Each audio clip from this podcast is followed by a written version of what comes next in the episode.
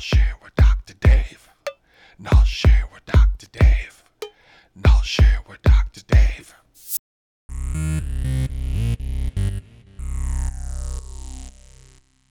Hello, everyone, and welcome to Project Insights Agile Practice webinar. Today's topic is Agile Fundamentals for Business Leaders. We'd like to give a warm welcome to our presenter today, Dr. Dave Cornelius. Dr. Dave is a value delivery leader at Bio-Rad Laboratories. He influences cross-functional teams to deliver amazing quality products to delight customers. Dr. Dave is the founder of the Five Saturdays program that empowers high school students through agility and innovation by providing learning experiences in technology and lean business. He is also the author um, of the book Transforming Your Leadership Character, The Lean Thinking and Agility Way, and innovator of the game Agility Leadership. Dr. Dave produces a podcast on iTunes and Google Play called KnolShare with Dr. Dave. Good morning, Dave. Thank you so much for joining us. How are you doing this morning? I am wonderful. How about you? I'm doing wonderful. We're one day closer to the weekend, so it's always a good day. That's beautiful. And so can you see my screen as I'm sharing?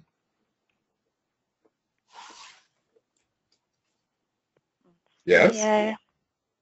Okay, main screen, show my screen. Okay. Better? Better. You're good to go.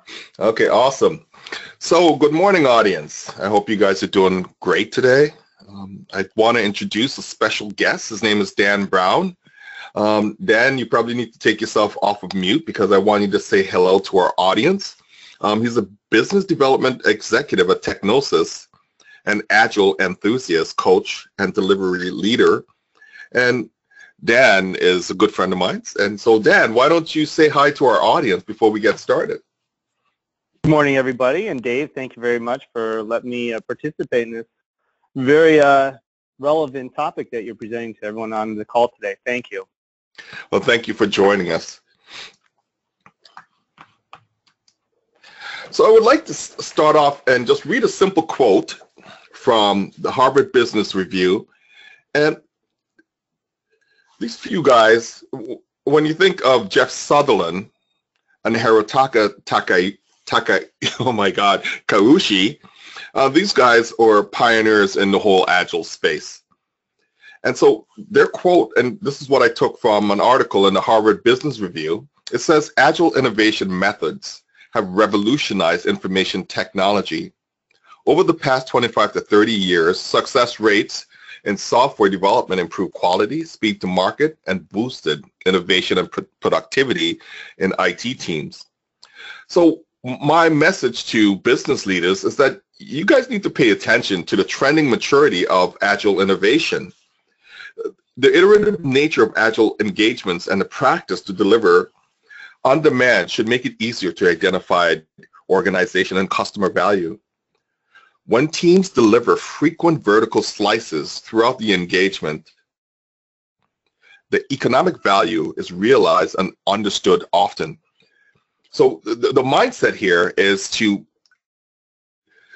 get involved with agility, look at it as a, a, valid differentiator, differentiator in your organization, and that could help really move your the, the needle in your organization so that you could achieve things faster. So our topics, we're going to talk about what organization leaders want. And, and that's always an interesting thing because we always go back and say, what, what, what do you want? We're going to introduce the iterative framework. Some of you may have seen Scrum before but that that will be part of the base conversation.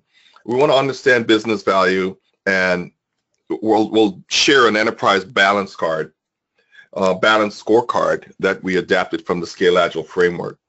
So our learning obje objectives is that we want you to be able to champion agile initi initiatives in your organization, and you know lead with servant skills, and then develop a culture to maximize value. Now, what organization leaders want. So there are five things. And organization leaders pursue a few goals that enable them to maximize profit for shareholders and sustain the viability of the organization. They simply want, one, to retain and increase gross margins. Two, protect and expand brand loyalty. Three, attract and retain resilient leaders. Practice, four, practice agility. And five, mitigate risk. And, and I've given this a, a, a, bit of thought before I put this together. And, and this is what I present to many leaders. It's like, are these the things that you really want? And they had, I was going, yeah, yeah, those things are really important. And so if they're able to achieve these five lofty goals, eh, you know, they're in a solid position for success. Otherwise, they will be challenged. And so if you're a leader or you're hanging out with leaders in your organization, you know, write these five things down and ask them, are these the things that you're really interested in? Will this really change the dynamics of our organization and make things better? So um, when we look at the very first one, we said retain and maintain gross margin. So what are we talking about here?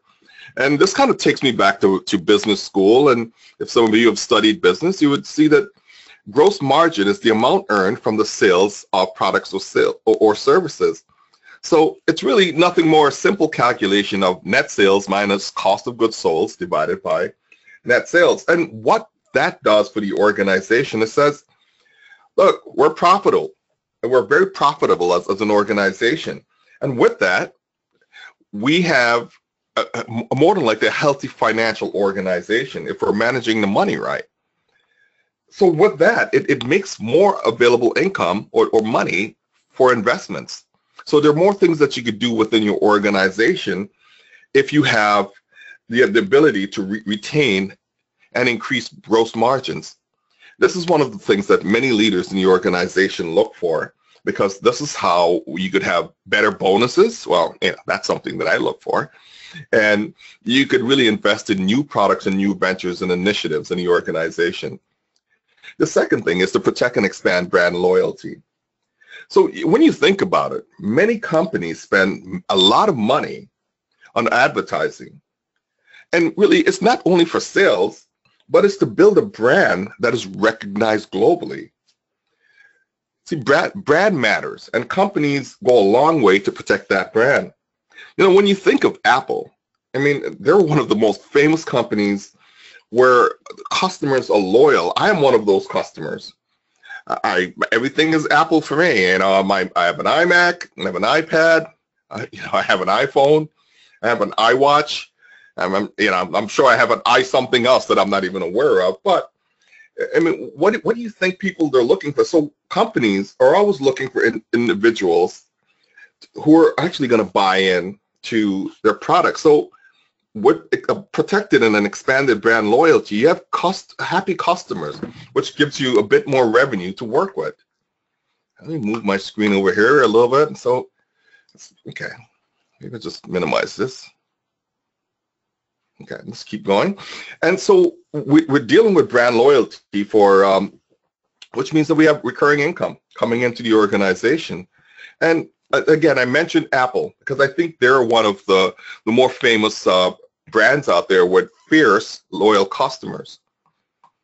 You know, you see them lined up outside waiting for the next new product to come out. So we look at attract and retain, you know, resilient leaders. You know, companies are always looking for individuals with the right stuff. You know, resilient for me are, are those who are able to really enable flow, which remove impediments or blockers for people get trying to get work done. There's nothing like, you know, e either you, you can't get a statement of work signed in a timely way, eh, you know, which really impacts your project and your timeline and, and the ability to get the right people on site so you can start working on a project. This is what I mean by, by flow, where they're removing impediments. And so when things get really tough, you know, those are the people who get up and and find a way to make things easier for others to succeed. And we know sometimes that when we're in, in the business space that things become really difficult at times. And, and sometimes the odds are against your company at, or against your project. And these are those ind individuals that says, this way is north, follow me. You know, we have the right answers. So they have the right stuff. And you know, no matter what, you know, there's sometimes the cheerleaders, the ones who are very supportive in sometimes difficult circumstances. And, you know, if you've been in business for a while, you, you probably have experienced most of these different things where flow is not enabled, where you have people who retreat when, when things are tough. And there's no path forward. So we companies are looking to attract and retain resilient leaders. And that's something that I try to pursue in, in my professional life. And the wonderful thing of, of agility is that is when we start looking at agility, you know, um, we're looking at this uh, quote from from McKinsey and Company, and it says one of the measures of an organization's success is its agility. Whether it, it manages to stay away, uh, stay at least one step ahead of the market, because if we have the ability to learn fast, to make change and take some action, it puts us in, ability, in a position for us to be successful. So agility really is just the ability to learn fast and discover new ways to achieve success. So what are we really, people who practice agility demonstrate some of the following abilities. They deliver frequent customer value. They inspect and adapt uh, or pivot for the maximum value and they minimize waste. They, they try to use every opportunity as a gain and support collaboration and innovation throughout the organization where teams and cross-functional teams are able to work well together. The fifth element that we, we look at is that companies want to mitigate risk. And, and mitigating, you know, mitigating risk are one of those things that we do every day in our life.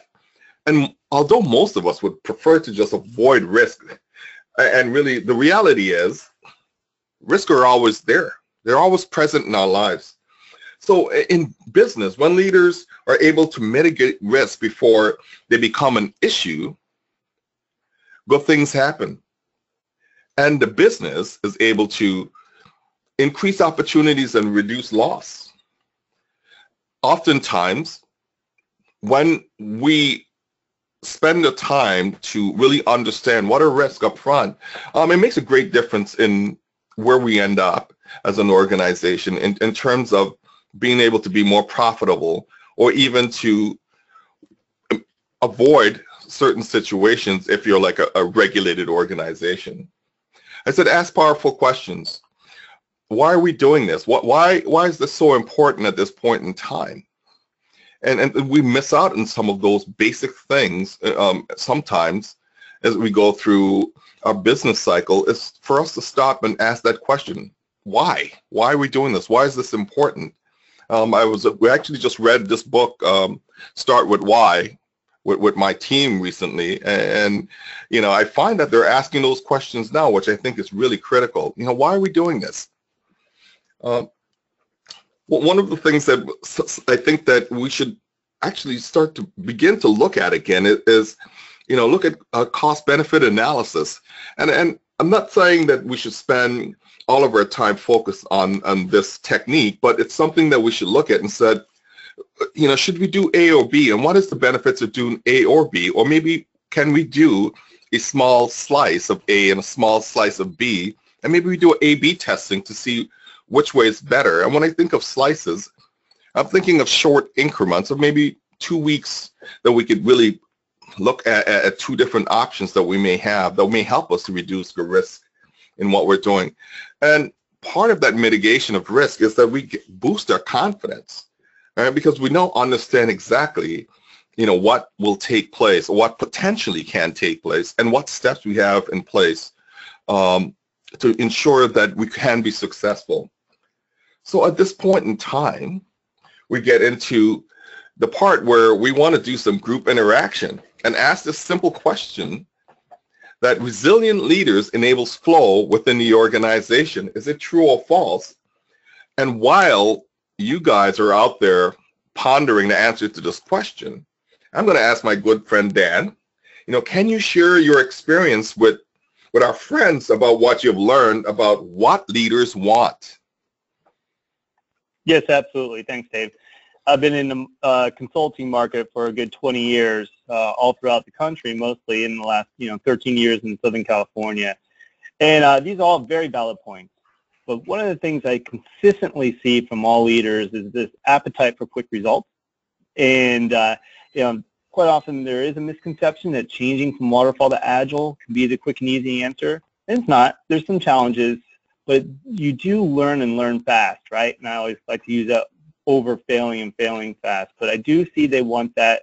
They want more visibility, right? And with the collaboration that you're talking about, uh, exposure of risks uh, before they become issues early on, I think that really helps. They want to make sure that the the the train that's left the station is still moving at the right speed, the right velocity, uh, and achieving the the results that they want uh, without with minimal impediments and failures. And that's where the resilient leader really comes to play a, an enormous role.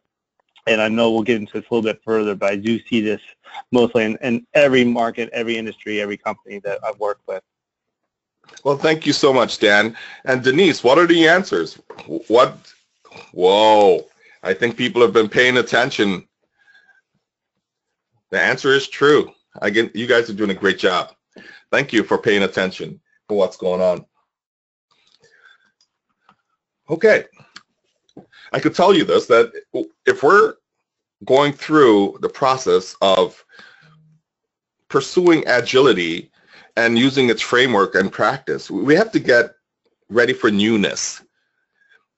The language and the thinking is radically different. It's not the same as you've had before. So I'm going to introduce a new framework, and some of you may have heard of Scrum. And, and if, if you haven't, it's really just a simple framework that allows teams to work in a collaborative fashion. Basic things of plan, do, inspect, adapt. That's kind of the mindset. You know, all the work is committed by the team and it's not dictated by management or leadership. And everyone has a voice and contributes to the result. So when you think of it, the very first thing that the teams are involved with is they plan and prioritize. And you may have a product owner who really represents the customer that comes with a prioritized backlog with work that help the organization achieve some specific goal. That that work, it's a, here's the very top number one things. There's never five number one things, and some organizations have that issue. So what's number one? All of these five things. No, that that's impossible. You could only have one number one prioritized item. So the team works with the product owner through this backlog to make sure that they can work on the highest priority item for the organization. Now, as a team take that backlog, it looks at it and they get into discussions. And it said, what can we commit to? I mean, is it possible to get a lot of this work done? We have a, a very um, specific time box called a sprint. And that sprint is normally about two weeks, about two weeks of work. So as you can see in, in our iteration here, we have people who are moving through over two weeks thinking about and getting work done. So we get in and we and the team work and execute and deliver that work. Um, th that plan is devised by the team. They make that commitment and they work to make sure that they could get that work and with the highest quality to the best of their ability. Now, at the conclusion of every sprint, you know, the team set aside some time to review performance and, and really determine improvements, you know, while also celebrating success. This is where different business leaders participate in this thing called a sprint review and demo, and they come along and they get some new insights into what was produced by the team over two weeks. Now, two weeks isn't a long time. Um, I, am used to working in a, in a, in a, a waterfall many years ago, uh, practice where my review would be in terms of maybe every three months when we have work done. Even though we're having weekly status meeting, we're not really demonstrating the work that has been produced, where we could get frequent feedback from our customers. And so that is really very important. Look, the Scrum framework is a simple but yet a powerful tool for organizations to thrive. Now, it takes resilience to work at a sustainable pace. you know, toward frequent customer value of actually producing that every two weeks. It really takes a tremendous amount of focus and it takes a tremendous amount of support from the leadership in the organization to really help the teams to be successful in, in that context. Now, I want to tell you something about the, Scrum practice. I said one of the things you have to do is you got to be prepared to be exposed. And this is a common message you hear in the Agile community is be prepared to be exposed because oftentimes there's nowhere to hide when you have to commit to a team of three to, to nine people each day. You know, what did I complete yesterday? What do I plan to do today? And what are the things that keep me from success? So what people discover is that agile practices really expose some of the weaknesses and the strengths of the organization, and that's a good thing because it gives us an opportunity, you know, over a, a two-week time to really look at some of the strengths and weaknesses that we have in collaboration. This is something that is fixable and doable. Now, it gives us an easier way to identify areas for improvements. And the thing is, continual learning is possible. So over a two-week period of time, where you're finding weaknesses and strengths, you're capitalizing on your strengths and you're improving on your weakness. You're in continue in, in a continual learning mode and a continuous improvement mode as an organization. I, I think that is such a powerful thing about the practice of agility, where you're not waiting until you know several weeks later or months later to take action. Every two weeks you get an opportunity, and even every day as you sit you stand up for 15 minutes and you said, what did I do yesterday? What do I plan to do today? And what are the things that are keeping me from success? And just knowing that there are other people who are willing to help you to be successful, who are willing to step in and support you at any point in time. Ah, my favorite, Yogi Berra, he always has this great saying, doesn't he? You know, and the, the power of observation and his definition of, of observation, it says you can see a lot just by looking. And really what observation speaks to, it really just describes the act of taking uh, taking notice of something or some things and fixing the mind on a specific situation. Now, the observation that, that we look at is through the lens of doing retrospectives every two weeks. And even on the daily, you know, interaction between peoples, there are many stories that are told that you could learn so much more by just observing and asking powerful questions. And so as you're going through th- this this desire and this passion for agility to allow your, your organization to expand and grow and inspect and adapt, I mean, I would recommend that you, you know, go out and see companies who are doing agility or practicing agility and using agile in a successful way. I mean, get out the building and, and go to some of your local uh, meetups and community events where you begin to see it, and, and hear the stories of people who are being successful and listen to their challenges. This is another form of observation by listening and, and interacting with others also as you go through that journey you know i said hire professionals with industry experience people who are coaches people like myself who have experience with working with many organizations and seeing exactly what works or what doesn't work. And so observation is a key point that we must pay attention to and, and just leverage that skill as much as possible. Uh, there's a, a great thing that people talk about transformation and transformation this, but I think they, they miss one of the, the fundamentals that happen with Agile. There's an adoption period, and then there's a transformation. When I think of adoption, we're talking about the people in your organization being trained and being, and, and there's a coach who's there doing this watchful facilitation. Um, know, uh, we need to do our stand-ups. Oh, or you know, why why are you two not talking to each other when you're working on the same things or, or common things? You know, we're missing these dependencies. That's the adoption. And to me, this adoption takes time. It's not something that's instantaneous. And as you know, with anything else, uh, you know, it takes practice for you to get good at anything that you do. So adoption is one of the first things that that happens.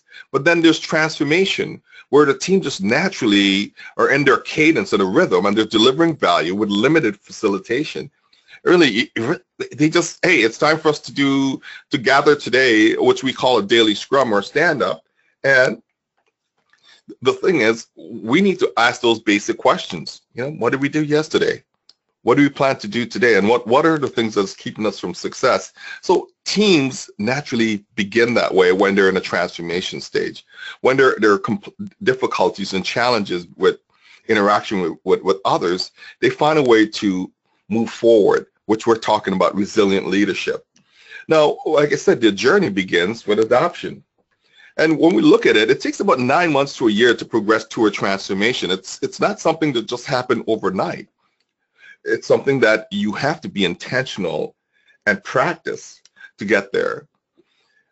What you begin to see is just really mature patterns, you know, during the transformation where people do not become tired of doing retrospectives. You know, work with teams who are uh, at that mindset where like, oh my God, we're so tired of retrospectives. We don't want to, you know, like I said, well, what's wrong with getting better?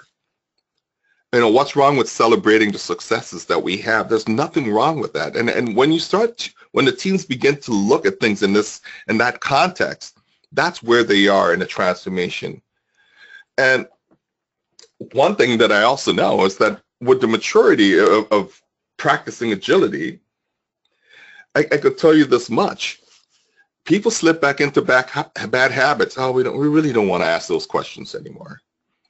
Oh God, do we have to do retrospective again this week? Uh, this is so boring. Uh, well, it, we have to be vigilant against that to realize the things that, that got us to where we're success, experiencing some level of success, are the things that we have to continue, continue in those patterns. Now, as a tool for business a business leader, one thing you want to do is, is get into this mindset of being a servant leader. Now, servant leadership is hard because here it is that you have to put the people who are trusted to you first. And that's really hard.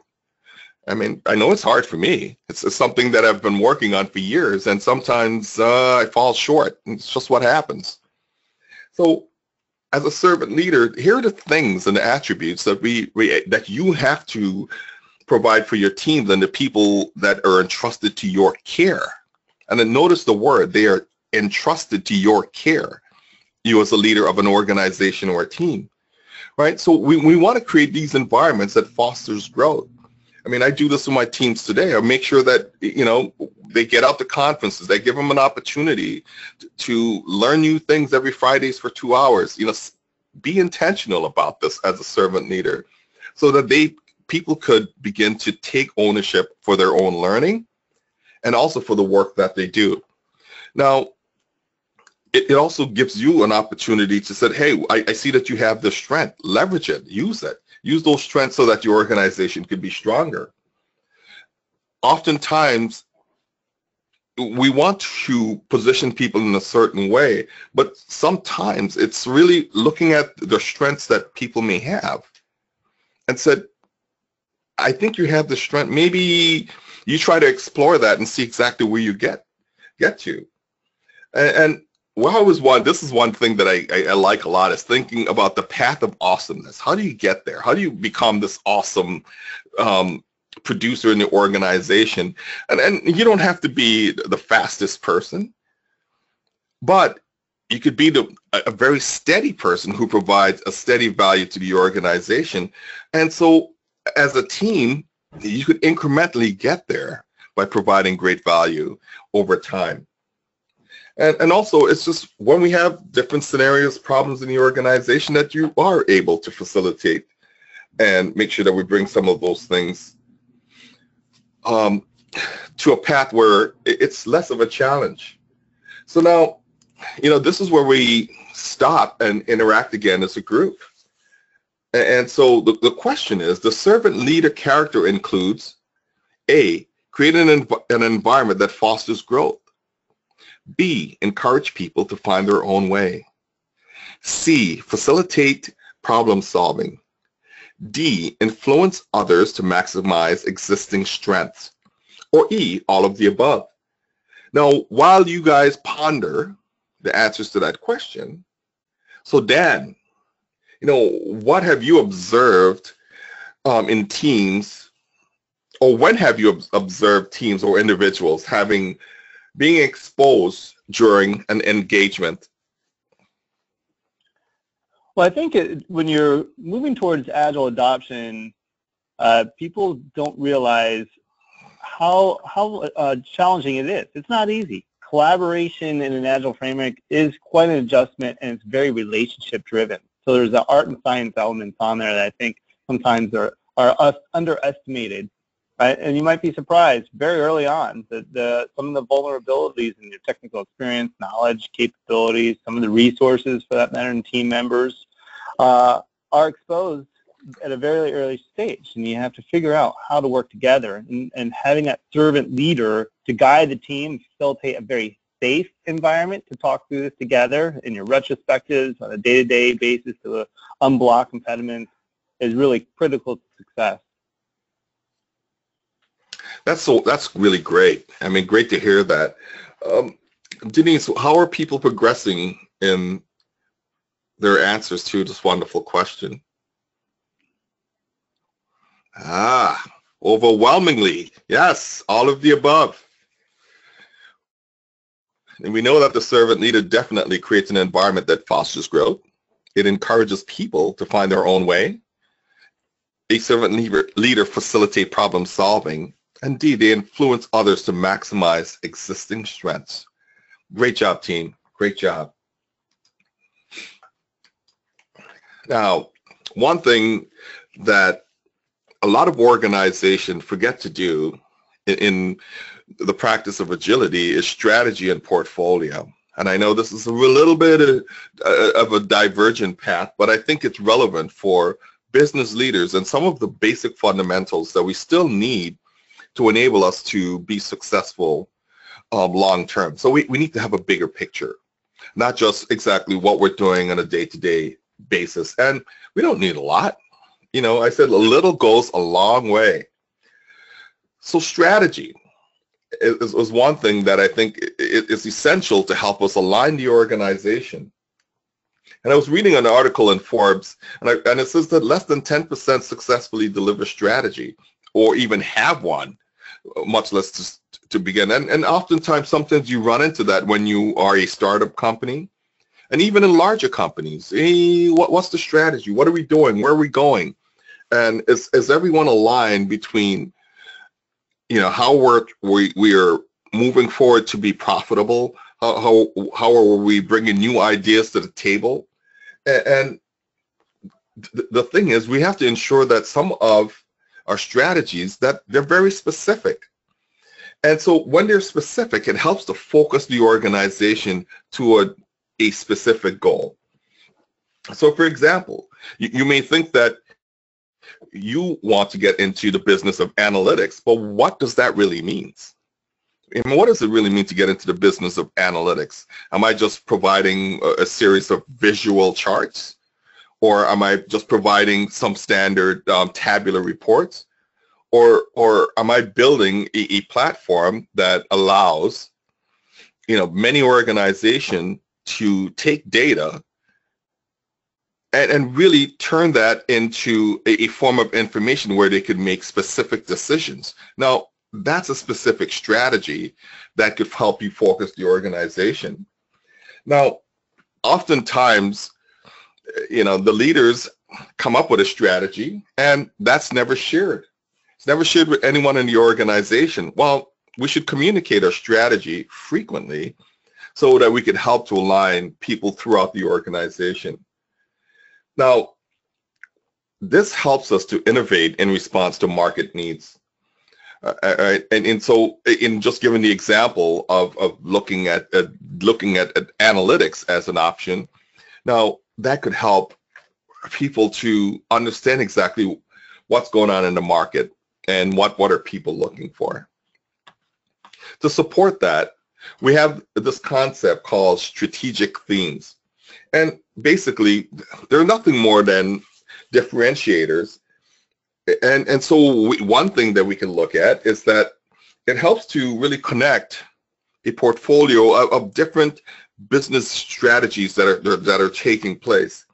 And, and I'll, I'll stay with the analytics one and, and, and say that so that if we want to use a simple examples that, you know, we, we're going to use predict, predictive analytics to drive customer behavior, you could think of that as a, a theme that you could con- continually share with your organization to help to drive alignment. And these things help us to, as an input, as one of those items that you have when you're doing your portfolio. And a portfolio is nothing more than a, a series of work and at a very high level that you think will generate revenue for the organization. And, and so by, have, by having a simple strategic theme or a set of themes, you, could begin to tell a story for the organization that you could get people to get behind and, and really follow and, and find a way to help you to be a lot more successful. Um,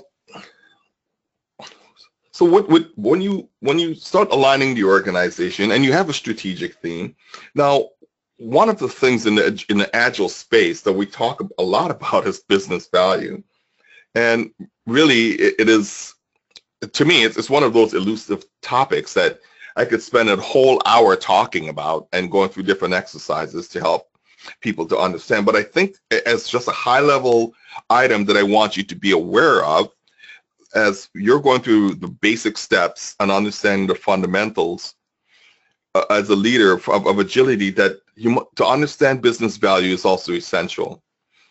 Right? And, and I say business value truly is in the eye of the beholder uh, because it could be very specific from a, a, a, financial lens. And a lot of people look at that because they think of business value and they think of business valuation, which is a financial technique to see exactly how much your company is worth. Some people look at business value in, in terms of how are we mitigating risk if we're in a regulated organization, which in, in essence, you, you can be viewed as an item of of financial matters as well. But I, I, think it's something that should be measured and understood so we could take some action. And, and so one common thing that you can do with business value, you could prioritize and rank them. Well, which item in our backlog has the highest business value and should we focus on that?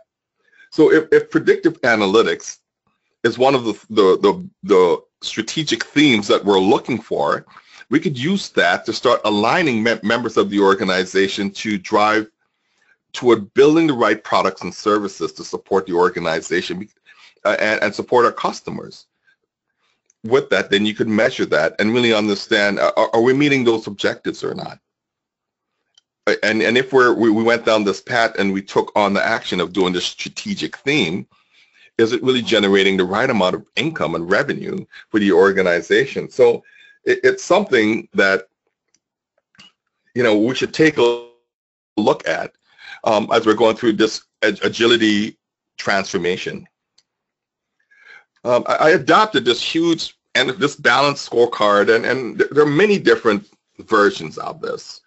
And, and so I thought this was very interesting from an agile perspective, where we look at the scale agile framework and, and how this helps to bring together the, the context of strategic themes, the, the, context of of aligning the organization, and not actually talking about delivering value. And, and so we could begin to look at this four quadrants and says, well, let's talk about value delivery. Are, are we producing stuff that are, are really high, um, that, that produces a high customer satisfaction? And you know, how many uh, uh, uh, releases are we bringing in within a year, or even some organization put things out on a daily basis. Maybe it's the number of releases, like if you're on Amazon, that you're throwing out every day, um, or sometimes even in seconds per day, um, to, to, really satisfy your customers or to bring new products to market. So you know, as part of, of, value, you start to really focus on energy around value. I mean, how efficient are you? And, and as a tech company, I, you know, in the group that I work on, one, one thing that we will look look for is, is how do we minimize waste? And, you know, oftentimes it's basic things like, you know, building software and, and making sure that we could deploy it in a in, in an easy and, and frequent manner. So, eh, you know, there's a concept called DevOps, which I'm not going to go into right now, but it gives us the ability to frequently build software, test it, get it out to market whenever we need to without it being a big fanfare. Some companies that that could take up to two weeks to months to deliver something to market. Well, with this level of efficiency and agility, you could get things out in minutes. And, and that's really the goal. The other quadrant, the lower left, we're talking about quality. We want to make sure we have things with very low defects.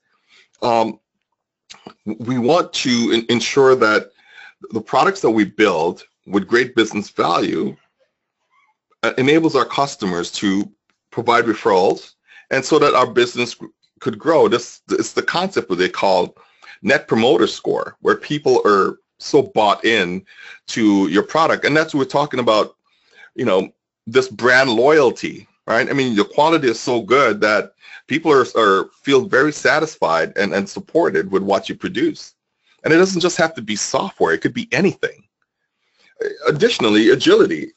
You know, I said out innovate competitors. Be better than than your competitors so that you could really begin to change the marketplace. And you know, the market is always changing. So how do we inspect and adapt and respond to market changes in a, in a very effective way? Now, through that, we talk about we'll talk about balancing your portfolio. Now, there's lots of stuff going on in the screen, and I could just tell you what, what you really want to focus on is, is how do you split up the portfolio of work, all of those strategic themes that you have, and and try to, to ensure that we spread the risk out in different ways or, or opportunities. So we could say 20% of all of our stuff that we're going to have in our portfolio will be high risk and high profit. And that's what we want to look for. And so we could call those disruptive innovations, things that we're going to try and shift the market in, in, in, a very different way. And agility allows you to do that, where we could put things out really quickly, get frequent customer feedback, and begin to pivot or really retain the path that we're on. The other thing is, that we have to sustain the business, keep the lights on. And so we said, let's put 50% there. So we it's low risk and profit because we know our, our margin is always going to be 1%. Whereas when we're not 20%, we're talking about high risk and profit that our margins could be 10%. Well, that's a big, big difference, but we know there's high risk there. Now, we can look at emerging markets, things that where some people may call that it's kind of borderline with disruptive, but emerging markets are things that you, you really are not really sure, but you have to put some investments there so that you, you have an opportunity for growth and, and take advantage of things that you probably aren't really aware of. So I said put 20% in, in that bucket where it's low risk and medium profit. And, um, and then also you could look at, you know, what are vertical markets, things that are similar to what you're doing or, or complementary and put 10% of your portfolio there. And so that adds up to be 100%, but this is just a recommendation. And for you, you will have to work as an organization to determine what is the right portfolio balance. And so I brought this to, to your attention as a leader so that when you're doing, you're engaged in agility, that it could be a tool also for strategy and portfolio. Now, we're back to one more interactions before we get into a few questions. So let's talk about the enterprise balance scorecard, and it includes A, value delivery, B, agility, C, efficiency, D, quality, or E, all of the above. What do you guys think? Dan, um, I mean, how are you? How are customers uh, really going through and making sure that they have a balanced scorecard in, in terms of, of looking at initiatives. I mean, what are you saying? Well, first of all, I want to pause and say I, I like how you've adopted this new enhanced uh, framework, this balanced scorecard uh, that I was used to using from the old school uh, Kaplan and Norton balanced scorecard that had the four quadrants of financial, customer, internal, business process, and learning and growth. So a lot of operational excellence departments used to live and breathe by that. Now the shift to evaluating value, delivery, efficiency, quality, and agility, I, I think is a really great way of thinking and managing these leading and lagging indicators to have some type of early warning, rapid response in an agile environment. Now, have customers really mastered the art of, of developing and really staying true to this uh, balanced scorecard approach? I think there's uh, some maturity to be had there. There's some learnings, but it, will be effective if you do track uh, and qualify and quantify those uh, all four of those quadrants to have a really truly uh, balanced scorecard to hit the results that you want to uh, in the time that you want to achieve them and obtain the business value and the right priority that you mentioned earlier is critical to critical to all leaders in the company's success. Excellent. Denise? What is our friend saying out there? Yep, yep, yep. I think everyone is paying attention for sure. So it's all of the above. Now, this is where we turn to questions from our friends. And Dan and I will do the best that we can to give you whatever insights we have based on our experiences. So Denise, let's um, have a few questions from our audience. Sure. Do you want to go through the summary first, or you want to get to questions first? Uh, let's just do the summary and then really quick questions. So, look, what organization leaders really want, you know, they just want to retain and increase gross margins, margins, um, protect and expand their brand and, and loyalty with that. They want to attract and retain resilient leaders. Um, practice agility and mitigate risk. And I just say, you know, measure relentlessly as you're going through this transformation and or this adoption so that you could make a decision to pivot or stay the course. Don't forget about strategy and don't forget about portfolio. I think they're essential to have a well-rounded picture of what you would like to achieve as an organization. So any questions? Yes, let's go with our first one. Um, so it says, what if the project stakeholder, client or customer, does not buy into Agile methodology? So Dan, what have you seen? I have a, I have a response, but what do you think?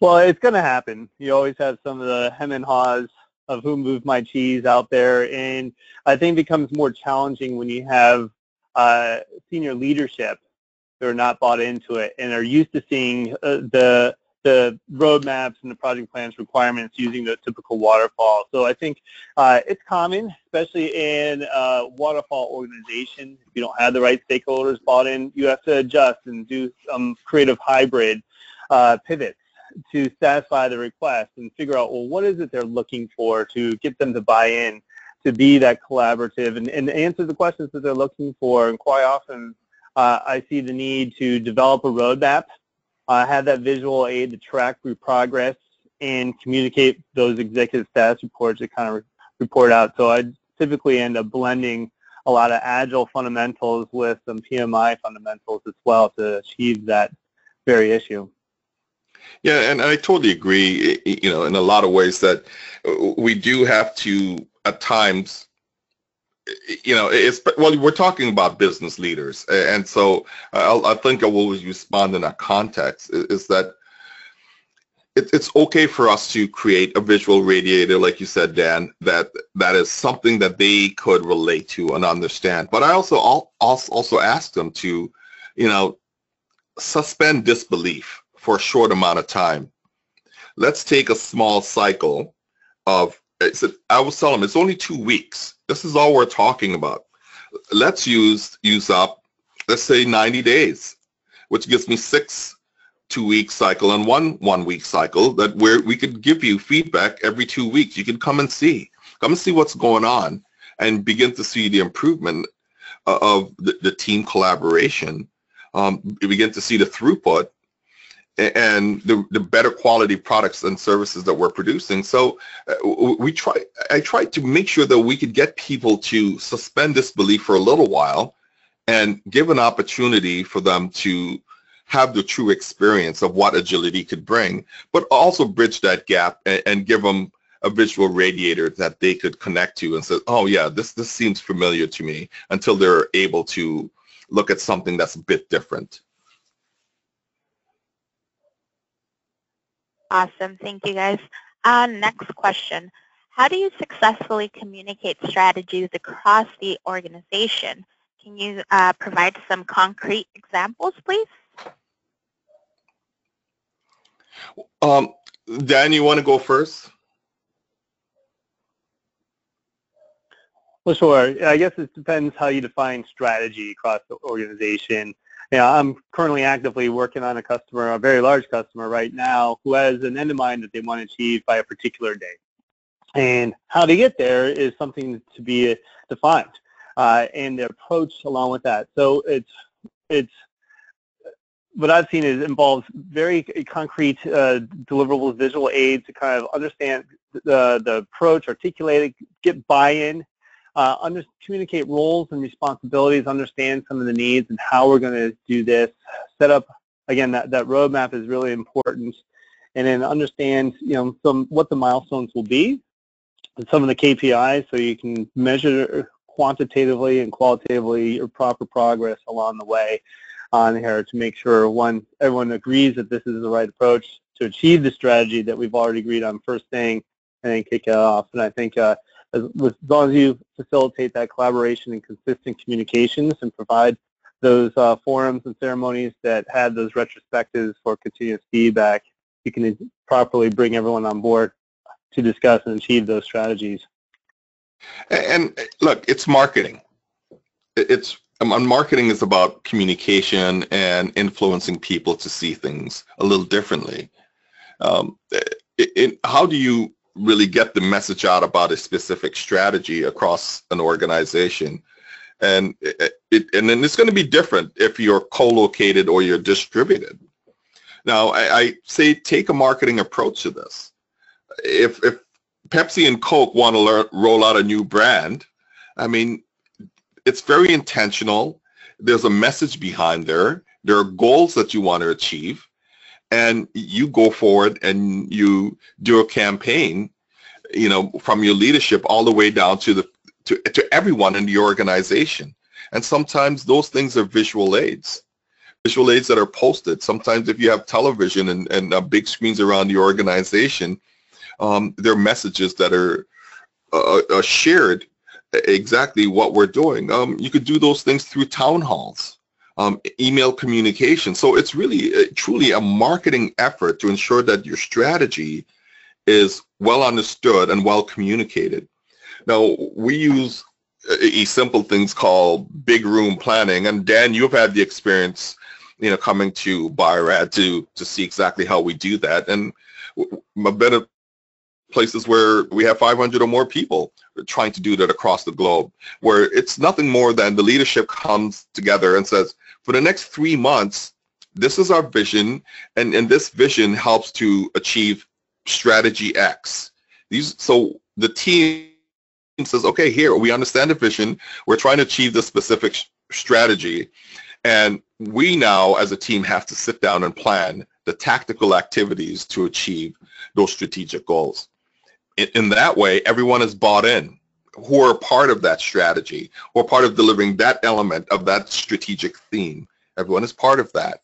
So um, like I said, marketing, make sure that these things are communicated well, bring people together. If they're planning tactical activities, and, and we use this in big room planning to ensure that there's alignment from the leadership down to the people who are, I call the builders of things. And Denise, we have about four minutes. I just want to do a time check. Um, thank you. Then I think we're good to go. Yeah, and feel free. Any questions that you have, one cool thing that I do is that I go back and I review the questions and I post them up on our website over at, at knolshare.org.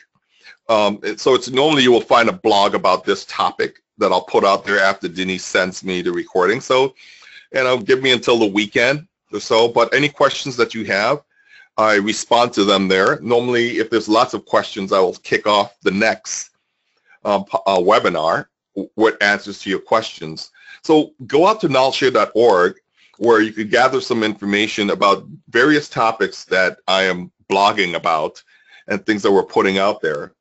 Um, I want to tell you, go, this is really important. You guys should pay attention to this. Get out to agilityleadership.com. We're in the process of putting out a set of new cards um, where you could contribute through these new cards. This is the, the latest design for the Agility Leadership card, where your message, where it's where I put resilient as a message, where it says resilient people learn how to succeed. Now it would have your name and also a way for people to contact you. So if you wanted to hook up with me on Twitter, you could put at Dr. Cornelius Info and we could connect up on Twitter. But also if you wanted to put your website. So this is a great way for you to share your knowledge, your experience, and also get your brand out there. Um, so go to agilityleadership.com. This is uh, something that's limited. We only have um, maybe 54 or so slots. So get in there and, and get your message out. Um, go out to uh, Amazon and buy my book. It's called Transforming Your Leadership Character, The Lean Thinking and Agility Way. And the existing game, uh, you know, Agility Leadership, is a great way to learn collaboratively and for people to just hang out and, and do cool things together by talking about things like value and and, and strategy. Um, I'm a big believer in giving back. So jump on in and go over to fivesaturdays.org and donate or get involved. Matter of fact, on March, May 20th, we're doing a class for um, learning facility, learning facilitators for this program. Grokshare, I have um, uh, uh, also a podcast where we take different topics, talk to different people, and um, you can hear some of the dialogue that's going out there at grokshare.com or KnolShare with Dr. Dave on iTunes, which is also in Google Play. And yeah, reach out to us. Um, to us in Twitter at KnolShare or go to our website at knolshare.org or send me an email, customer care at knolshare.org. Coming up next month, we're, we're talking about SOW for agile engagements. Um, if you like what we're doing here, you know, come on back. We're talking about how do we build SOWs for agile engagements. I'll also like to, to just say thank you, Dan, for, for giving your time today. And Denise, um, take it away. That's all we have for you today. Again, thank you, Dave, and thank you, Dan, um, so much for joining us today. This was a great session. And of course, we'd like to thank our audience, as usual, for uh, being awesome and for some of the great questions and comments. And we hope to see you guys next time. Till then, have a great weekend. Um, enjoy and take care. See you guys. Bye, Denise. Thank you, everyone. Look for the KnolShare with Dr. Dave podcast on iTunes and Google Play. The KnolShare with Dr. Dave podcast is hosted on grokshare.com. If you have any questions for Dr. Dave, reach out on Twitter at Dr. Dave Info or at KnolShare. This podcast, an interview produced by Dr. Dave Cornelius. Copyright 2017, KnolShare. Share with Dr. Dave. Share.